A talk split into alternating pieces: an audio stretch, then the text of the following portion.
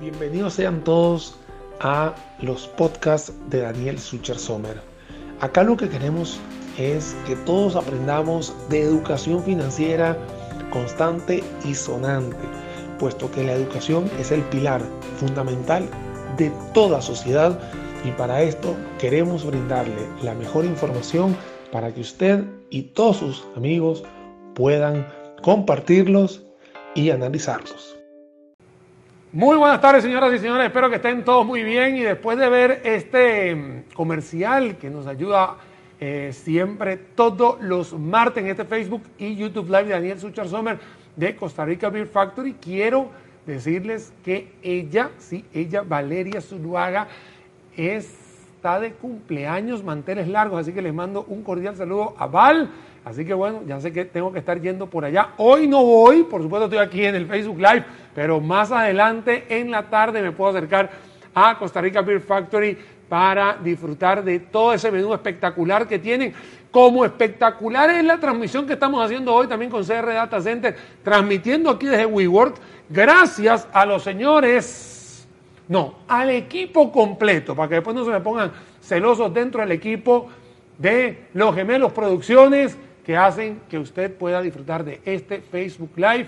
Y aunque no me lo crean, detrás de esa cámara, es más, gemelos, háganme el favor porque estoy viendo el volcán espectacular, pónganmelo ahí, vean qué lindo está el volcán, vean, qué hermoso. Porque cuando yo les digo a ustedes que tengo una vista preciosa, hermosa, ahí está la vista. ¿Ve? Le pedí que por favor nos pusieran cámara para ese lado, la verdad que impresionante se ve. Cuando yo le digo es lindo el paisaje, ahí tienen el paisaje, señoras y señores. Muy buenas tardes a todos. Cuatro minutos después de las 12 del mediodía nos acompaña hoy un invitado de lujo que tengo por acá. Uno, verá, es un analista increíble, eh, muchos de ustedes lo han visto, muchos de ustedes lo han conocido, se le han acercado y bueno, y desde el punto de vista personal, gran amigo de la casa. Hoy me visita para hablar algo de verdad que pareciera que es bastante complicado, que son perspectivas económicas, pero no, tranquilo que Manuel Agüero, Manuel, bienvenido, gestor de inversiones de mercado de valores, ahora sí, con todo el título, pero Emma, bienvenido al Facebook Live, muchas gracias por venir. Muchas gracias por, por la invitación y sin duda las vistas desde acá son, son espectaculares. Empezando el verano da gusto ver es que, por eso es que yo vengo y transmito desde aquí. Cuando a mí me invitan, te voy a decir una cosa, antes de entrar en materia, para que la gente se vaya eh, eh, involucrando en el tema, que hoy vamos a estar hablando sobre perspectivas económicas de Costa Rica para este año 2021 y 2022, ¿no? Porque al final son el bienio. Antes me ponían a mí en un cuarto ahí. A ver, ¿cómo va? O sea, un cuarto contra esta vista. Por favor, o sea, no, se puede comparar. No, no, no, hay comparación. Yo sé que muchos de ustedes eh, solamente ven esta parte, pero es que si vieran esta vista que hay aquí en Real Cariari, Oh, tengo aquí al, distribuidor, más, la, más el volcán. Bueno, ¿qué más queremos, Emanuel? Da gusto. así sea gusto, ¿no? Señoras y señores, aquí en la cámara frontal les cuento que mm, el Banco Central de Costa Rica hace 10 días atrás, digamos dos viernes hacia atrás, cumpliendo con la normativa que menciona que tiene que dar el plan macroeconómico de cada año, ¿no? inicio de cada año, plasma perspectivas económicas y con Emanuel hoy vamos a estar digiriendo, y sí, digiriendo, eso es lo que vamos a hacer porque habló tantas cosas el líder del Banco Central que para eso está Emanuel aquí. Así que Emma, vamos a empezar de lo más macro a lo más micro porque ¿cómo pinta Costa Rica? Y bueno, ¿y, con qué se come? Porque después de un 2020 eh, retador no está fácil. Eh, yo destacaría que uno de los principales mensajes que podemos obtener del programa macro es que estamos iniciando ese proceso de recuperación, pero a un paso muy lento. ¿verdad? Hemos tenido una caída muy fuerte, es como un paciente que tiene un accidente a nivel de tránsito, y no necesariamente el tener un crecimiento positivo significa que ya el paciente salió de su situación crítica, va a ir poquito a poquito, y eso nos puede tomar no solamente un año, sino ya sea dos y ya sea tres. Entonces, ese es el inicio de esa recuperación pero un paso lento. Eso es lo que tenemos que entender sobre todo el programa macro. Cuando estamos hablando de paso lento, vamos a ponerle número a esto, porque al final el paso lento es uno, tres, cuatro, es diez. ¿Cómo se pinta todo esto? Porque tengo entendido, Emma, que eh, el entorno internacional pareciera que se va a recuperar. Unos dicen que es por Joe Biden, otros por la vacuna, pero bueno, ¿Cómo, estamos a nivel de cifras? A nivel de cifras, este año el Banco Central estima un crecimiento de 2,6%. Eh, Mercado de Valores estaría estimando, estamos estimando, mejor dicho, un 2,5%. Y cuando comparamos eso en términos de, mm, de, cifras, Costa Rica, su crecimiento en los últimos 10, 10, 15 años ha sido un 4%. Entonces estamos creciendo un poquito más de la mitad de, nuestra historia. Si nos comparamos contra países em, a nivel internacional, América Latina se espera que crezca alrededor de un 4%, Centroamérica y Panamá 3,5% y a nivel ya global un 5.5%. Entonces, estamos creciendo, que eso es positivo, pero sí por debajo del promedio mundial, sí por eh, debajo el, el mundo es 5,5. 5,5 de acuerdo con estimaciones del, del Fondo Monetario Internacional, que es la referencia que tomo para estos casos. Listo. Y voy a volver a, a poner cifras. América Latina 4.1, me dijiste. Así es. ¿Y Centroamérica cuánto está? 3.5 se estima para este 2021. Centroamérica, digamos los vecinos del barrio. Eso es. ¿Y cómo están los vecinos del barrio antes de entrar a Costa Rica? ¿Sabes algunas estimaciones, Panamá, El Salvador, algo así? En el caso del, dato exacto, de, específicamente no lo tengo, lo que tengo es el, agregado, pero sí estamos ligeramente por debajo de... Es que, es que te hacía la pregunta porque yo ando igual. De hecho, yo, yo leí el, el plan macroeconómico, digamos, la perspectiva económica del Fondo Monetario Internacional. Entonces quería saber, porque yo no los conseguí, entonces aprovecho que estaba por acá, pero veo que estamos igual. Estamos así. Contame, Emma, ¿qué se ve para Costa Rica? Para Costa Rica lo que se ve es un, es un proceso que sí está muy condicionado a un evento que estamos viendo frecuentemente en los medios de comunicación y es el acuerdo con el Fondo Monetario Internacional. Eso evidentemente condiciona cualquier perspectiva, ya sea del Banco Central, ya sea de analistas independientes e incluso en el caso de nosotros en Mercado Valores, si dejamos todo eso muy condicionado a, ese acuerdo. ¿Por qué? Básicamente podemos identificar tres canales importantes del, del acuerdo con el fondo. El primero es el canal sobre las familias y las empresas, porque el tener unas finanzas públicas eh, en una situación deteriorada como la que vemos ahorita en Costa Rica, pues eso genera incertidumbre, ¿verdad? Si vamos a consumir, por ejemplo, la compra de una casa, la compra de, un automóvil, lo pensamos dos veces. Igual, si somos empresarios, el aperturar un nuevo negocio también lo pensamos dos veces. Entonces, reduce esa incertidumbre por el lado de las familias y las empresas. El otro canal es a nivel del mercado financiero, porque esto permite que los inversionistas de nuevo retomen esa confianza hacia Costa Rica y el que retome esa confianza, pues significa que vamos a tener no solamente créditos del Fondo Monetario Internacional, sino de otros organismos. Y el tercer canal, que es uno muy importante, y es que compromete al gobierno pues a hacer una serie de medidas de política económica en función de, de objetivos fiscales. Eso, eso quería contarte porque el crecimiento para Costa Rica, ¿cuánto es para 2021? 2.5. 2.5. De acuerdo a nosotros. Banco Central 2.6. Ok, listo. Okay. Eh, digamos que ahí más o menos 2.55. Eh, ahí está. En el, ok, listo. Eh, lo que sí está claro es que hay un crecimiento, un efecto rebote. El año pasado creo que cierra en 3,5, creo que fue el retroceso. 5,5, ¿no? 4.5 es eh, el estimado del cierre de año. Cierre de año y para este año rebote de, de, de 2,55. Vamos a poner ahí en la mitad. Pero está condicionado Aquí la pregunta, Emma, es si todo lo que estamos viendo hoy con lo del Fondo Monetario Internacional, que se supone que es para mayo, junio y que si entraría la plata entra en julio, ¿por qué el condicionamiento es tan fuerte? O sea, ¿por qué hay tanto arraigo a, eso? Y no hay una inercia, no sé, de consumo, etcétera.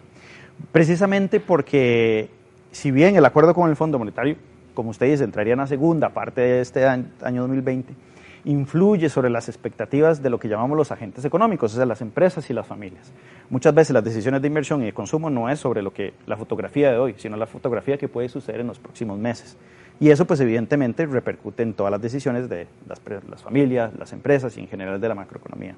Entonces, por eso resulta tan importante y se condiciona tanto un evento que puede suceder ya sea en el segundo semestre condiciona prácticamente todo el año 2020. ¿Cuáles son los sectores que van a estar eh, sacando la cara o cómo, cómo, cómo, se desglosa todo el tema del plan macroeconómico? El, de acuerdo con el Banco Central, realmente lo podemos dividir en sectores locales y sectores externos.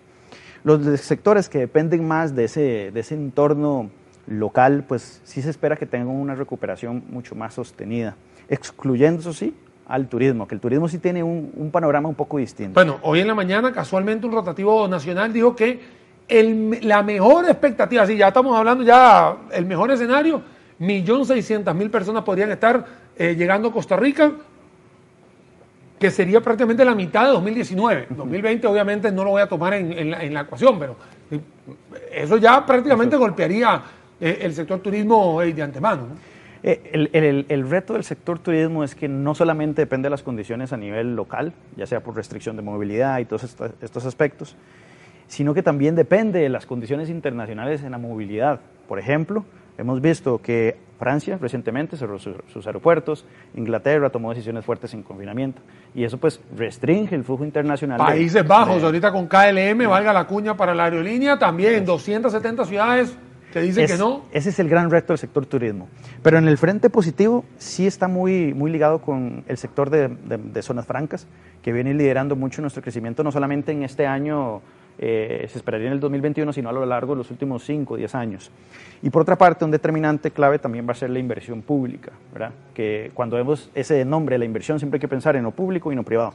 Lo privado sí va a estar un poco más erosionado por, por la incertidumbre en cuanto al contexto fiscal y político, pero lo público sí está más relacionado con la cantidad de obras públicas, que eso evidentemente también le genera un impulso a la actividad del, del país ese impulso. A ver, hay una cosa que, yo he estado viendo, Emma, y es que los últimos días han hablado sobre recortes importantes al presupuesto nacional, cosa que hay que hacer, perfecto, no hay ningún problema. Pero casualmente los recortes son en gasto de capital. Entonces, eh, prácticamente iría en contra de, la lógica de vamos a invertir en infraestructura que genera, que genera empleo, perdón.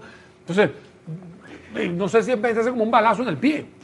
De hecho, parte de las recomendaciones que daba el Fondo Monetario Internacional con respecto al control del gasto público era enfoquémonos en el gasto corriente, el gasto en inversión pública, tengamos un poco más de precaución, por una razón muy simple, por sus efectos dentro multiplicadores. De, multiplicadores exactamente en, en la economía global. Pero también hay mecanismos legales que generan estos impactos sobre la inversión pública. Uno de esos, por ejemplo, es que cerca del 30% de la recaudación del impuesto de los combustibles financia Conavi. Y eso es un impuesto que tuvo un impacto muy fuerte el año anterior. Y el otro mecanismo es que 50% eh, de la recaudación del marchamo también va a financiar Conavi. Entonces son dos leyes que generan recaudación que el año pasado se vieron muy afectadas, que terminaron también contagiando el, el gasto en capital. De acuerdo con estimaciones que hemos hecho, de esa reducción del capital que vimos el año pasado, 30% era explicado por estos mecanismos de, eh, legales que terminan también generando esas distorsiones en el gasto de capital. Ok, y es algo importante que, pues, que al final si no tienes el gasto de capital es, yo lo digo es complicado porque al final hacer una carretera, hacer un puente, hacer un edificio, digamos un colegio, le genera empleo a la gente. Y es que te, quería decir, te quería, ¿por, qué te quiero meter este, este tema en, particular? Porque el plan macroeconómico tiene los distintos sectores. Pero todo nace en que hay un desempleo del 20%. Entonces, ¿qué perspectivas hay para poder bajar ese 20%? O sea, ¿cómo, cómo estarían los sectores para este año 2020, 2021 y 2022? Sí, en temas de, de empleo, dos características. Hay una que es una porción explicada más por el impacto de la pandemia, que evidentemente estos son más los relacionados con ese contacto físico de las personas, turismos, comercios. Pero también hay otro componente que muchos de los economistas venimos hablando a lo largo de los últimos años, el componente más estructural, es decir, las, eh, las, eh, las, características de nuestra mano de obra no coinciden con la disponibilidad de, los sectores que están teniendo mayor oferta de empleos, como es el caso de la manufactura. Dicho eso, en este 2021 y 2022, pues la recuperación sí sería aún parcial, ¿verdad? Eh, realmente... Cuando hablas que no coinciden, ¿por qué no? O sea, Aquí vamos a desmenuzárselo a todo el mundo. Voy a hacer pausa para que tomen un poquito de agua. 17 minutos nos separan de las 12 del mediodía. Este es el primer cuarto de, digamos, de hora, pero obviamente de la, del Facebook Live. Hoy me visita Emanuel Agüero, gestor de inversiones de mercado de valores. Estamos desmenuzando el plan macroeconómico, o mejor dicho, la perspectiva que tiene Emanuel, gran economista aquí en Costa Rica, me visita hoy en este Facebook Live para hablar de lo que es lo más feo, como dicen, el carro por debajo, porque a veces uno no, solamente quiere que le digan el número, 2,6, 2,5 y que vamos a estar bien. Pero créanme que hay muchísimas cosas. Un cordial saludo a todos los que nos están eh, dando like, empezando por ahí, que están compartiendo la transmisión, que nos están acompañando por Facebook Live y YouTube Live, y los que nos están dejando los comentarios. Y si tienen alguna pregunta para Emmanuel, no para mí, por supuesto aquí se los pueden dejar, así que no hay ningún problema. Emma, eh, no calza el perfil del desempleado con las características. las características. ¿Por qué? ¿Qué pasa con eso? Explicándonos aquí, pasito tum Eh, mucho de esto está relacionado ya con problemas que han venido en los últimos 40 años, un rezago que nos generó esa famosa década perdida, donde mucho de lo que se los solicita en este momento es trabajadores calificados, que tengan un segundo idioma, y esos trabajadores calificados los hemos visto que están muy, muy centrados en el tecnológico, en el área de negocios. Y la mayor proporción de desempleados están sobre todo en las personas no calificadas, ¿verdad? Los que no tienen ese título universitario. Y evidentemente, pues la capacidad para conseguir empleo pues se vuelve muchísimo más complicado, sabiendo que los trabajos que, que, más se deben disponibles son los que acabo de mencionar. Por eso no, no genera ese match que, que nos hubiese gustado que desee y es algo que se arrastra una cosa. En octubre dijeron, hay 40 mil o 50 mil plazas para ir a recoger café, ¿no? Sí. Y nadie se metió. O sea, a ver, ve que, ve que, y aquí no estoy cubriendo el gobierno, fueron plazas por la zafra de café y la zafra de no sé qué, 40 mil, 50 mil nuevos empleos, yo posteo todos los domingos empleos, yo posteé, ahí está. ¿Y por qué la gente no va, Emma? O sea, a ver, trabajo es trabajo. ¿Y por qué la gente no va? Porque te entiendo esa parte, es más, te entiendo no, es verdad. Eh, pero ¿por qué la que no es calificada, que usualmente no son los que tienen título de universidad, que se apega a la parte de esta, ¿por qué la gente no va? Hay, un tema importante y es que el mismo trabajador no calificado busca el empleo en aquel lugar donde realmente tiene experiencia. Entonces, un sector como el comercial, que se, ha perjudicado mucho por la pandemia, hablemos de restaurantes, bares, pues su experiencias en esa área y por inercia terminan mucho también buscando empleos con esas características, con más de esa área. Y evidentemente pues eso hace que también esa recuperación sea muchísimo, muchísimo más, más lenta. Y, aquí hay un factor también muy interesante y es que a diferencia de, de, otras, de otras crisis donde usualmente el empleo informal es el que absorbe gran cantidad de, de, personas que han perdido sus, sus, trabajos, esta crisis nos ha mostrado que el empleo informal es, ha sido el de los más perjudicados. Entonces no tienen dónde focalizarse ante un choque como estos. Y el otro elemento importante es que lo que, eh, lo que, lo que se llaman personas inactivas, es decir, las que no están buscando trabajo, también ha, ha incrementado de forma significativa. Y esto es porque se les conoce que están desalentados. Busco, busco, no encuentro, simplemente digo, ¿sabes qué? Ya no quiero buscar más trabajo. Te tiro la toalla. Eh, tiro la toalla, exactamente. Es, una expresión muy típica. Aquí te están preguntando, aquí, dicen el tico es muy quitado para coger café, dice Michael, Michael Jiménez, ¿no? Entonces es una expresión acá del, usuario. Y también el mismo Michael nos dice qué beneficios nos hará el préstamo del Fondo Monetario. Eso lo vamos a responder más adelante porque estamos desmenuzando un poco el tema de, desempleo y, lo, y, y cómo van a estar los sectores. ¿Cómo van a estar? Que es exactamente la pregunta que te quiero hacer desmenuzando los sectores, cuáles van a estar mejor, peor, cómo, se vislumbra 2021. Sí, sí. Los sectores de servicios y de manufactura siguen siendo de, los que son los más sólidos para Costa Rica. Y cuando hablo de servicios son básicamente eh, tanto en zona franca, que son básicamente los servicios prestados a, otras empresas en temas financieros, en temas TI. Y la manufactura que hemos, eh, nos hemos dado cuenta que a lo largo de los años es un gran pilar en el crecimiento de Costa Rica. Además, em, es muy importante también destacar que la agricultura se estima que vaya a tener un crecimiento eh, importante para este 2020, sobre todo por el que está más relacionado con las exportaciones, por algo muy simple. La economía global, incluso usted lo mencionó al inicio, pues se viene recuperando y estos evidentemente se ven, se ven beneficiados. Los que sí van a tener un poco de mayores retos, evidentemente, son el sector turismo. Y qué, lindo, ¿eh? eh señores, hey, anóteme esa, ¿ves? En vez de decir que va a estar complicado, va a tener mayores retos. Es una persona, claro, que, crack. Por, eso que estás aquí. Así, que va a tener mayores retos en turismo. Anótemelo ahí, gemelos. Ahí están, ¿no? Ya para el próximo vocabulario de este humilde servidor. y mucho por, por, por, los aspectos relacionados alrededor de la pandemia, temas regulatorios a nivel, como lo mencionábamos, del transporte aéreo. Y además de eso, el proceso de vacunación también influye en la confianza de, de, de los turistas aquí en Costa Rica. Sobre todo que esos famosos eh, pensionados que están hoy, los famosos baby boom, son los que hoy utilizan mucho el, el, turismo. Y un caso, evidentemente, como el de Costa Rica, que recibe mucho esa gran cantidad de turistas, pues sin, sin, sin, ser vacunados tienen una mayor propensión a, al viaje. Entonces, ese sumado con el, con el comercial, que evidentemente el comercio depende mucho también de qué tan resiliente se encuentra el consumidor, pues evidentemente también está en una zona donde puede llegar a crecer, se estima que crezca alrededor de 2%, pero pero sí a un ritmo bastante, bastante atenuado. Bueno, aquí están haciendo la pregunta del millón, zonas francas, ¿no? Porque esa es la, esa es la palabra que todo el mundo... Pues acuérdate que en los últimos días todo el mundo ha querido meterle impuestos a la zona franca, han habido el tema de la zona franca, eh, Panamá va a abrir cinco zonas francas ahorita, dijo hace una semana. Aquí están preguntando, Daniel, ¿y cómo, o sea, dígale Manuel, cómo está visualizando la zona franca? Las zonas francas sí se, si, hay algo que nos ha venido beneficiando es el gran flujo de inversión extranjera directa. Eh, si excluimos el 2020, que es un año atípico, sí, sí.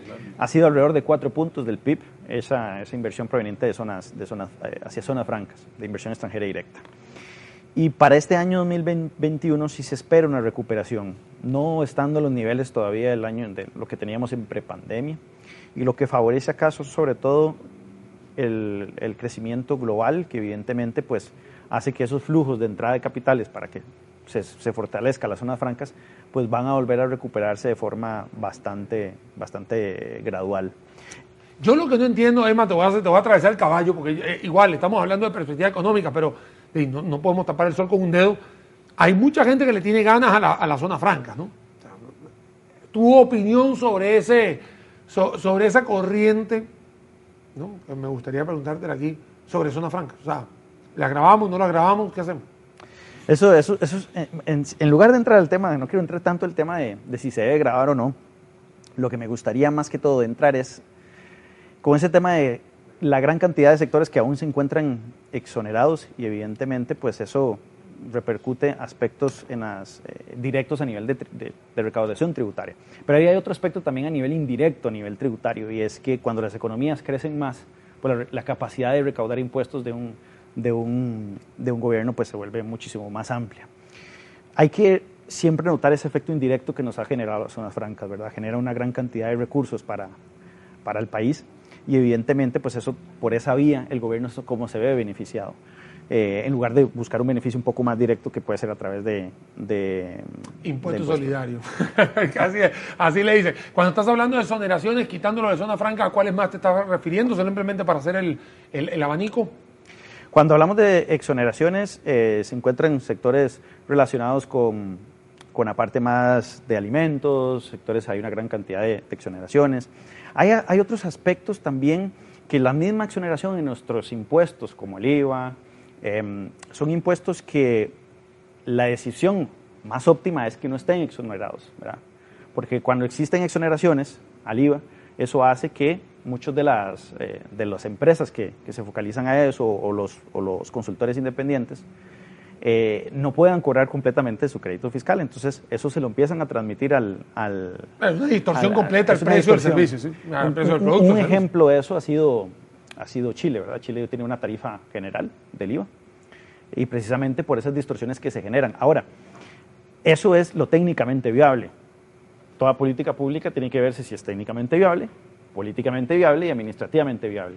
Y sabemos que a nivel político, pues sí, sí es muchísimo más complejo el, el, pues el aplicar una tarifa, una tarifa única. Bueno, de hecho ahorita con todo lo del Fondo Monetario Internacional, eh, han hablado sobre, bueno, han hablado no, una de las promesas era no subir el IVA. O sea, y de hecho lo están cumpliendo, digamos, en, este acuerdo técnico preliminar de que no se está subiendo el IVA, pero hey, no subes el IVA, pero hay que recolectar la plata por otro lado.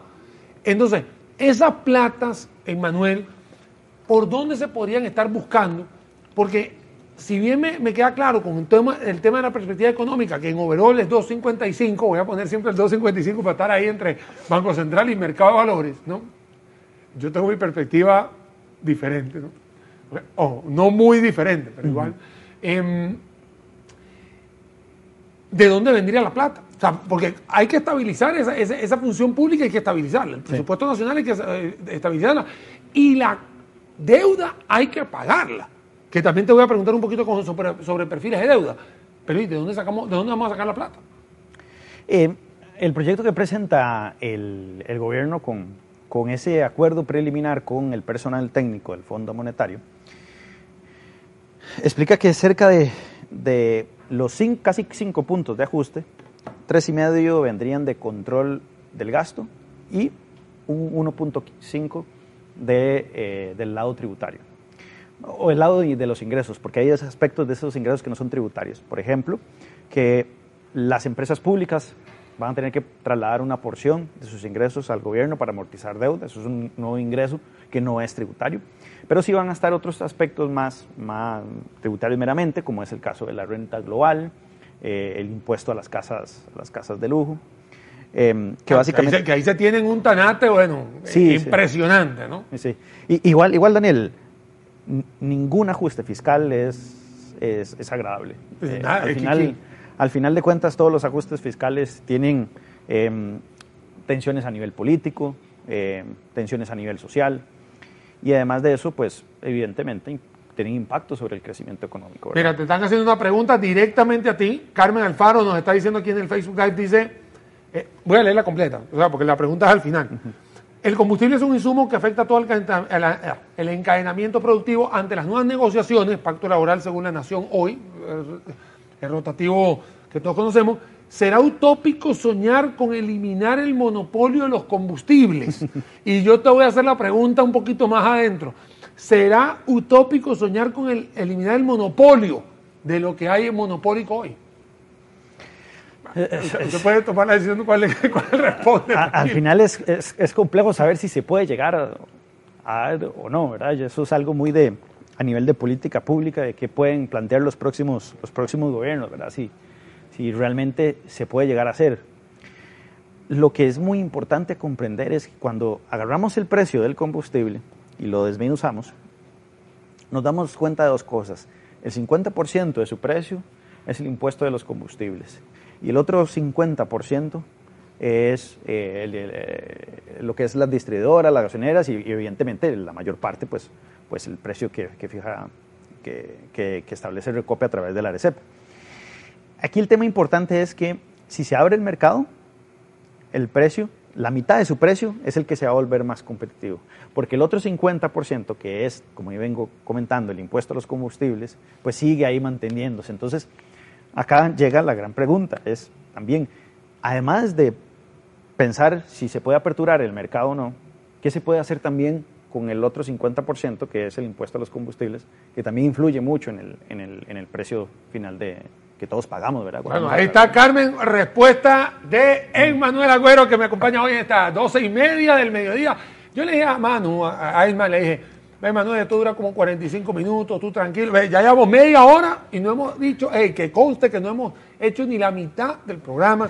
Y aquí estamos, me está acompañando hoy Manuel Agüero gestor de inversiones de mercado de valores, hoy hablando sobre perspectivas económicas desde WeWork en Real Cariari bajo la tutela de Gemelos Producciones, este humilde servidor Daniel Sucher Sommer, Facebook Live, YouTube Live, CR Data Center y Costa Rica Beer Factory. No se olviden que está de manteles largos Valeria. Y les voy a contar una cosa, mi hermano Max está cumpliendo años hoy, 9 de febrero, así que también le mando un cordial saludo a mi hermano ¿no? menor, es el que tengo chiquitito, pero no está tan chiquito con, la edad que está cumpliendo hoy. Pero bueno, también le mando saludos. Además, eh, perspectivas económicas, ya vimos por sectores, ya vimos, eh, digamos, el, el tema de cómo podría estar creciendo a nivel general, vimos un poco el desempleo. Hay otros macroprecios que la gente está muy pendiente. Tipo de cambio e inflación aunque la gente no entienda mucho, para eso estamos hoy aquí. Tipo de cambio e inflación. ¿Qué vislumbras en cualquiera de los dos macroprecios? Elige usted, cualquiera quiere empezar. Empecemos con, la inflación, que es quizás uno de los, uno de los temas un poquito más, más tranquilos en los últimos, en los últimos años. Em, hemos tenido inflaciones cercanas al al 2, 2,5% eh, desde el 2018 y hasta, hasta la fecha. Y cuando vemos hacia adelante, hay que siempre entender cuáles son los, determinantes de inflación para de esta manera pues, saber hacia dónde se dirigen el aumento en los precios eh, en los próximos dos años. Y realmente, cuando vemos una economía que crece por debajo de su, de su ritmo más potencial, pues esto evidentemente le genera eh, o le resta presión al aumento de precios. El otro determinante es el precio del petróleo. Nosotros somos un importador de, de, petróleo y eso lo vemos, bueno, de un derivado del petróleo que son el combustible. Y ese también pues es un determinante clave, ya que lo vemos a través de cuando vamos a pagar las tarifas de los buses, las tarifas del taxi, el combustible. Y quizás vaya a tener un poco más de presión por la recuperación del crudo, como lo hemos venido viendo, ¿verdad? que ya, ya está por encima de los 50 dólares el barril. Ese va a ser un determinante, más bien que puede subir un poquito la inflación. El otro gran importante es el tipo de cambio. Y el tipo de cambio... Ah, no, que ese estado, bueno, todo el mundo está pendiente de ese, de ese señor. Y el tipo de cambio, pues, está condicionado, de nuevo, al acuerdo con el Fondo Monetario Internacional. Si se da un acuerdo con el Fondo Monetario Internacional, sumado a los otros determinantes que le comenté de, de, precio del petróleo, de economía creciendo a, a una tasa moderada, pues la inflación no debería ser un problema en este momento. El Banco Central no da pronósticos de inflación, pero en Mercado de Valores sí estimamos una inflación del 1.5% para este año y cercana al 2% para el 2022. ¿Es eso mucho? Es similar a lo que hemos visto en los últimos años, ¿verdad? O sea, si queremos comparar si eso es, es un nivel fuerte, es un nivel bajo. Y además está ligeramente abajo de la meta del Banco Central, que es 2. Eh, eso te iba a decir, o sea, si la cuota, si la cota la cota significa, la, digamos, las bandas. Estamos hablando de 3 más menos 1. Y me estás diciendo que ustedes están pronosticando 1,5 y 2 y pico. Sí. Y prácticamente en velocidad del dinero muy lenta en el mercado. Sí, y lo, y lo vemos realmente con el ritmo del, del, crédito que ha tenido en los últimos, en los últimos años, ¿verdad? Y, y, sobre todo para el 2020, 2021, el crédito debería estar todavía creciendo a ritmos muy moderados, precisamente por por esa incertidumbre local relacionado con los temas más político-electorales y al acuerdo con, con el fondo. Ahora, Daniel, algo muy importante. Esta estimación que tenemos está sujeta a ese acuerdo con el FMI, ¿verdad? Eh, porque cuando no vemos un acuerdo del FMI en el camino, pues las perspectivas sí pueden cambiar un poco más. Y quizás hay dos canales que impactarían. Uno es un tipo de cambio que en un escenario como esos, evidentemente el tipo de cambio pues tendería a subir precisamente porque muestra esa incertidumbre de las personas y a querer refugiarse en una, en, una moneda más segura, en el dólar. Entonces, pues eso genera presión hacia el alza. Y además de eso, pues las expectativas de inflación, lo que usted considera, lo que yo considero, pues van a ser al alza. Y eso también repercute sobre los precios. Ahora, en estos momentos que vemos, a ver, he visto que los precios de los bonos costarricenses han recuperado terreno, eh, ha habido un buen, digamos, un buen mensaje a nivel internacional. ¿Cómo podría yo valorar antes de julio, antes de, el, tipo de cambio en los próximos dos meses? O sea, ¿qué podría yo valorar? ¿Va a haber devaluación? ¿Va, ¿Estamos subiendo hasta el 620 por arriba? ¿O sí podríamos tener algún retroceso, no 500, pero sí por lo menos llegar a los 600 otra vez? Sí. Eh, realmente lo que hemos visto en los últimos días, efectivamente, es un aumento en la, confianza de los De, de hecho, aquí te está preguntando Roy Cruz, te está preguntando Adolfo Avendaño, ¿cómo está el tema del tipo de cambio? Aquí nos están pasando. es un tema que levanta mucha, mucha pasión. Sí, eh, eh, eh, el, elemento clave, como le, vengo comentando, es evidentemente en estos, en estos próximos tres meses, pues el haber menos incertidumbre puede favorecer un poco un tipo de cambio más, más estabilizado y con ligeras presiones a la baja. ¿Qué es lo que pasa?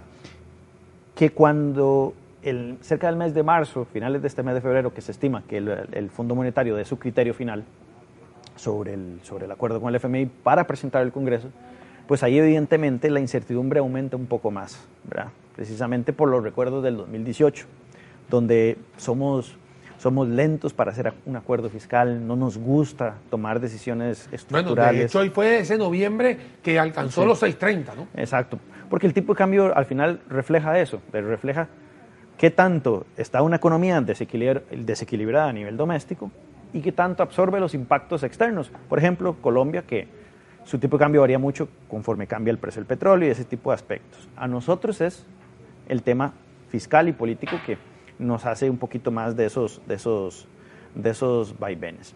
Entonces esto lo, comento porque esos tres meses, pues son tres meses de, pues de incertidumbre que el tipo de cambio puede reflejar un poquito más esos desequilibrios a nivel político. Y es, y es necesario, un tipo de cambio tiene que reflejar eso.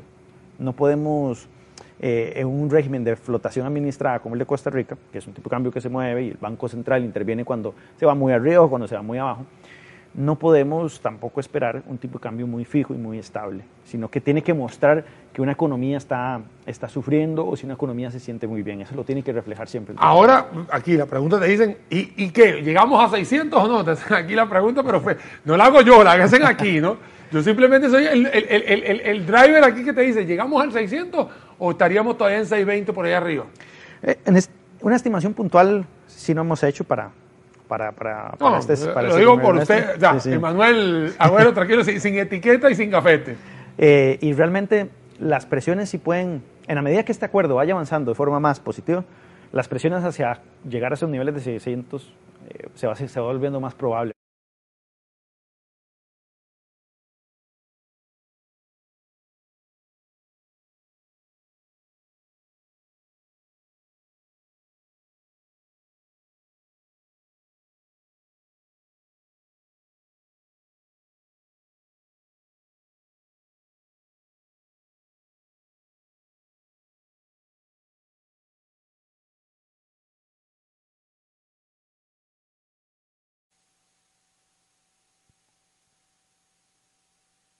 Minutos llevamos y todavía y me faltan como 10 preguntas, así que vamos a hacerlas, pero no rápido. Calma, pueblo.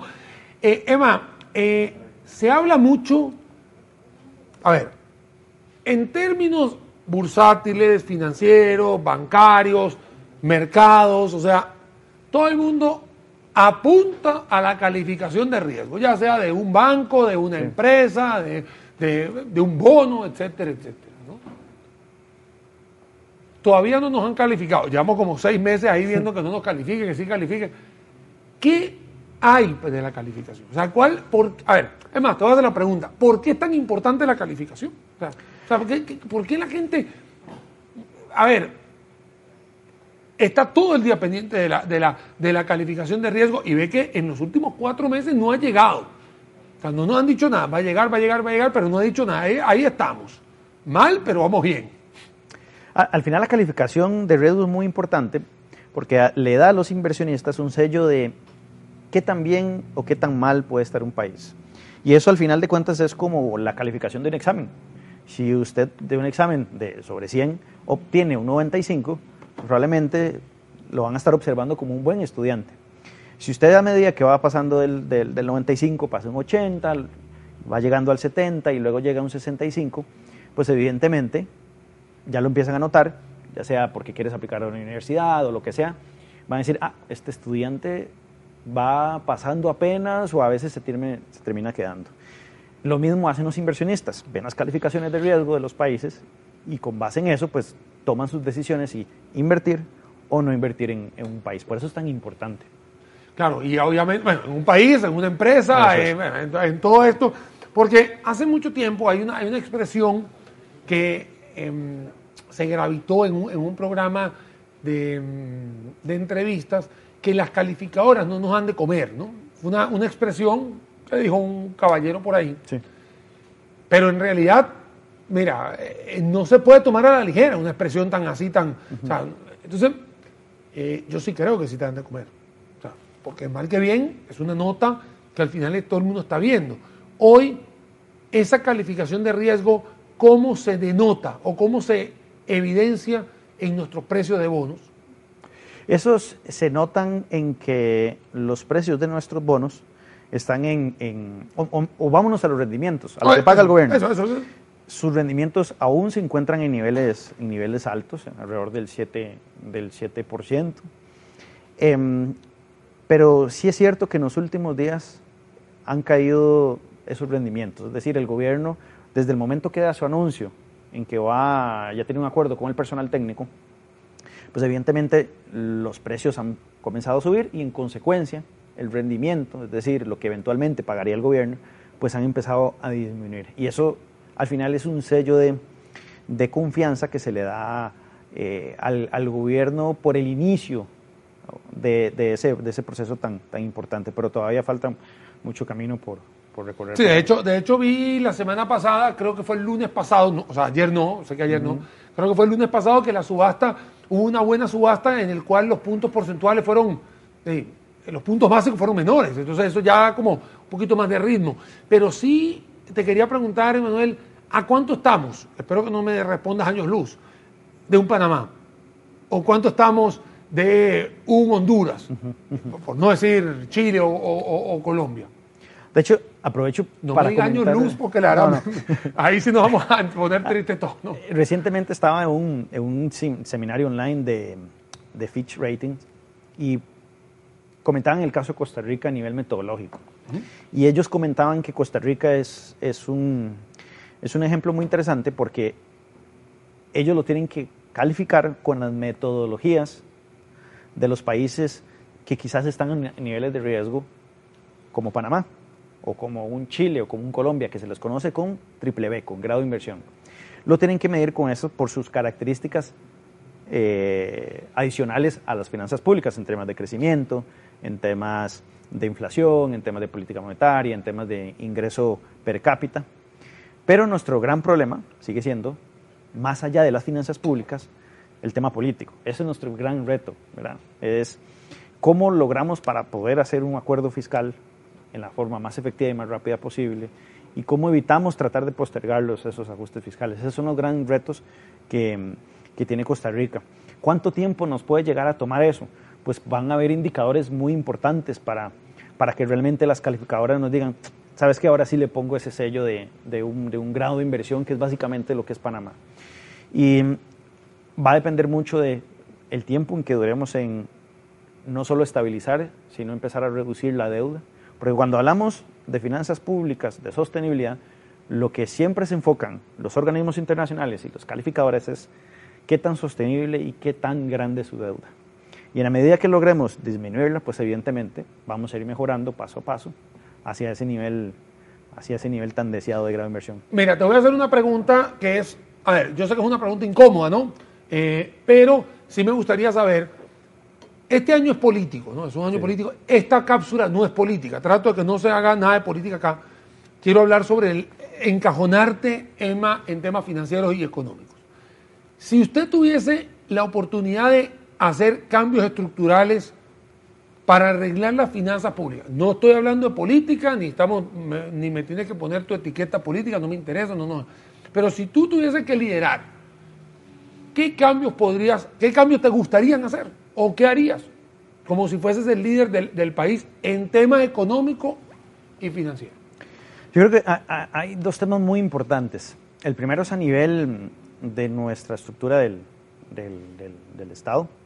Yo creo que siempre se ha comentado de cuán heterogéneo son, son los mismos salarios para un mismo puesto, ¿verdad? Que siempre hay muchas, hay muchas personas con un mismo puesto, pero pueden tener diferencias de... Divergencias de hasta de 2 millones de pesos entre uno y otro. Y evidentemente eso pues está muy ligado con nuestros incentivos a nivel del, del, del, sector, del sector público. Yo creo que uno de los temas más importantes es reformar ese realmente como, como se quiere o se debería estar haciendo el empleo público.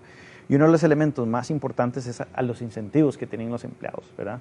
Eh, supongamos que usted y yo tengamos un mismo puesto, las mismas funciones, y yo me sacrifique el doble que usted, pero al final recibimos la anualidad. Probablemente, conforme vaya avanzando el tiempo, digáis, pero Daniel se queda tranquilo, yo trabajo y, y el cual recibe la anualidad, me voy desincentivando. Y eso es un, eso es un tema muy importante que se, que se debe reparar. Y otro que quizás sea una opinión quizás un poco más impopular es los salarios que están recibiendo los puestos de mayor confianza de los, de los políticos. Quizás no sean salarios competitivos. Un ministro puede llegar a ganar dos millones de colones. Y cuando, de hecho, eso es lo que creo que gana el puesto de Hacienda, si no me equivoco, dos millones y medio. Por ahí anda. Y si comparamos esos con altos ejecutivos eh, de bancos, de empresas, pues evidentemente es un, es un nivel que se queda bastante por debajo. Bueno, está demostrado, eh, Emma, que en el ICT, en el Instituto Costarricense de Turismo, eh, hay como seis personas que ganan más que el ministro. ¿Y, qué es la implicación de eso? Que afectamos el capital humano que está en la toma de decisiones de política pública de gobierno. ¿verdad? El capital humano, pues evidentemente más calificado, probablemente no va a querer ir a tomar esos, esos, esos, esos puestos porque van a tener que hacer un sacrificio económico que no se lo compensa la exposición, la cantidad de... pues, No, es que son mediáticos, o sea, es que aquí, no, no, completamente. Yo siempre he dicho que, eh, Emma, te cuento que yo siempre he dicho que ser ministro de Hacienda, ministro, ministra, ¿no? Le estaba hablando de la posición, ¿no? Eh, de por dos millones y medio de colones, cuando eres el responsable prácticamente de la tesorería del, del país, sí. creo que la responsabilidad Hey, y no estoy diciéndole aquí en cámara a nadie que hay que subir el salario. Me parece que no es, no es acorde a la, a la responsabilidad que tiene que tener esa posición. E, eso es uno de los grandes retos. Y bueno, y a nivel más de, de, de empleado de empleado de tamaño medio en el sector público, pues ese control más, más, más homogéneo en el crecimiento de los salarios. Definitivamente en empleo público ahí le meterías diente a eso. sí, sí, es muy eh, importante. o un par de proyectos más que podrías hacer o, iniciativas que harías o que te gustarían hacer. Eh, eh, a nivel tributario todavía existen grandes retos. Muchas veces se ha hablado que nuestro gran problema no es a nivel, no es a nivel de gastos, sino a nivel de impuestos, pero hay que tomar en cuenta también lo complejo que es nuestra administración tributaria, ¿verdad? A cierto, a, la, lo que es la renta corporativa, por ejemplo, eh, existe una gran cantidad de, de tramos, 15%, 20%, 25%, y eso tiene efectos no solo a nivel de recaudación, porque usted como empresa tiene incentivos a no crecer porque pagaría un tramo mayor, sino que también le genera incentivos a las empresas para no ser más productivas. Y evidentemente entonces a nivel tributario sí tenemos un reto y ese reto es sobre todo cuando vemos ese aparato por dentro, pues hay que mm, buscar hacerlo, insisto, con temas más homogéneos, una tasa única, como sucede en muchos países que no tienen esa tasa diferenciada. Y eso pues evidentemente tiene repercusiones a nivel de, de qué tan fácil o qué tanta capacidad tiene el gobierno a la hora de recaudar y, de, hecho, ahorita que están hablando con lo de la renta global, hay una gran cantidad de huecos o gran cantidad de oscuros ahí, de hoyos negros, y que de verdad uno se da cuenta, wow, o sea, hay una gran cantidad de cosas que están sucediendo, señoras y señores, 10 minutos para la una de la tarde. Ayma, vamos a terminar ahí, en 5 minutos terminamos, porque si no, vamos a tener que, me va a salir caro darte comer también por acá. Emanuel Agüero, gestor de inversiones de mercado de valores, me acompaña. Todavía no estoy despidiéndome aquí hablando sobre perspectivas económicas, aunque lo menos que hemos hablado es perspectivas. ¿eh? Hemos hablado de una gran cantidad de cosas que están sucediendo. Emma, eh, vamos a ir terminando el programa, por supuesto, para no eh, dejar que todo el mundo también vaya a comer, nosotros también. Emma, si vos con, estas, con estos acuerdos que se están haciendo, no se da, ¿no? Puede pasar que encalle el barco, el barco se hunda, whatever, lo que pasa. ¿Cuál es el plan B? ¿Cuál sería un plan B? Porque pareciera que está jugándole todos los números de la lotería. Valga la cuña, también la lotería tiene su, su, impuesto por ahí dando vueltas, ¿no? Eh, todo el mundo está jugando a la lotería a, que el fondo viene o viene. ¿Y qué pasaría si no hay? O por lo menos, ¿qué pasa? ¿Qué opinas o cuál perspectiva tienes si no hay, si no hay plan B? Si no hay un plan B, sin duda el camino se vuelve un poquito más, un poco más complejo. Eh, podría existir la posibilidad de que lo tomemos por nuestras propias cuentas, es decir, que nosotros planteemos las, las, reformas que igual están en la mesa, lo que es la parte impositiva y la parte de, de empleo público. Pero lo que sí es cierto es que el acceso al mercado internacional para poder financiar el, al gobierno, pues se vuelve muchísimo más limitado y evidentemente pues em, ese camino de recuperación pues estaría tomando un ritmo quizás un poco más, más, más pausado y evidentemente pues el panorama se vuelve más retador, más complejo porque ya esos signos de confianza que da el, sello del Fondo Monetario Internacional pues no estarían ya en la mesa y evidentemente pues eso tiene efectos a nivel, a nivel de perspectivas de crecimiento. Definitivamente, y no solamente de perspectiva económica, sino también de la credibilidad del país, ¿no? Porque también hay gente que está aquí, o sea, ya hay gente que está acá y tendría que seguir invirtiendo a ver si quiere, porque el que viene afuera lo puede pensar, pero el que está dentro tiene que saber de qué se trata todo esto. Es más, 12 y 52. cómo no agradecerte de amigo, de compañero, de profesional. La verdad, muchas gracias por acompañarme en este Facebook Live. O sea, a mí me quedó Perfecto, aquí te están mandando saludos Bernard Mesén, dice excelente Emmanuel. Así ah, es un conocido. Aquí te está diciendo, acá en el, en el, Facebook Live te lo está mandando a decir, el Bernard que, que, se ha agarrado conmigo en cosas de los live míos de los domingos con el tema de, de todo lo que ha pasado con GameStop y, y todo lo que ha pasado en la, en, la burbuja bursátil esa que, que, se han tirado ahorita en Wall Street en las últimas en los últimos días, incluso hasta bitcoins, ¿no? Pero bueno, eso será para otro, otro momento. Emma, Palabras de conclusiones, por favor, porque al final, ¿estamos bien? ¿Estamos mal? ¿Para dónde vamos? Tus palabras. Yo creo que realmente hoy podemos resumir el panorama de un optimismo en medio de la incertidumbre, ¿verdad? estamos optimistas de que se dé este acuerdo, de que la economía empiece a recuperarse, pero también existe esa incertidumbre precisamente porque el acuerdo todavía falta, que pase ciertas etapas, sobre todo la parte política que siempre es la más retadora. Pero una vez que eso se dé, pues evidentemente el proceso de consolidación de, de las finanzas públicas, pues evidentemente le haría un mejor prospecto eh, macroeconómico para Costa Rica y que esperamos que, que, ese sea el escenario que realmente se dé. Estamos mal, pero vamos bien. Podría decirse así. Señoras y señores, me despido aquí, Facebook Live, Daniel Suchar Sommer, eh, YouTube Live también. Hoy tuve la oportunidad de tener agasajado, por supuesto, y honrado a Emanuel Agüero, que es gestor de inversiones en mercado de valores, me estuvo visitando por, en este Facebook Live, que está terminando casi 5 para la 1 de la tarde. Pórtense bien. Quiero preguntarle a los gemelos si todavía tienen la, la cámara hacia el volcán, ¿no? Para que me la pongan. Con eso vamos a ir terminando este Facebook Live. De verdad que perspectivas económicas, vamos a tener un mejor año. Lo dice Emmanuel Agüero, no lo dice Daniel Suchar, que me acompañó hoy en este Facebook Live. Gracias a Costa Rica Beer Factory, a CR Data Center, por supuesto, los gemelos producciones, transmitiendo aquí en vivo desde las oficinas de WeWork en Real Cariari y con una vista espectacular. Me despido, allá está la vista del volcán Poás, para que lo vean bien, a ver si me lo ponchan ahí, vean qué lindo, qué hermoso, estamos en vivo, 12 y 55, y por supuesto darle las gracias a todos los que se conectaron en este live. Emma, Muchas gracias. Un placer. Señoras y señores, pórtense bien. Miles de bendiciones. Nos vemos la semana que viene, si Dios lo permite. Chau, chau.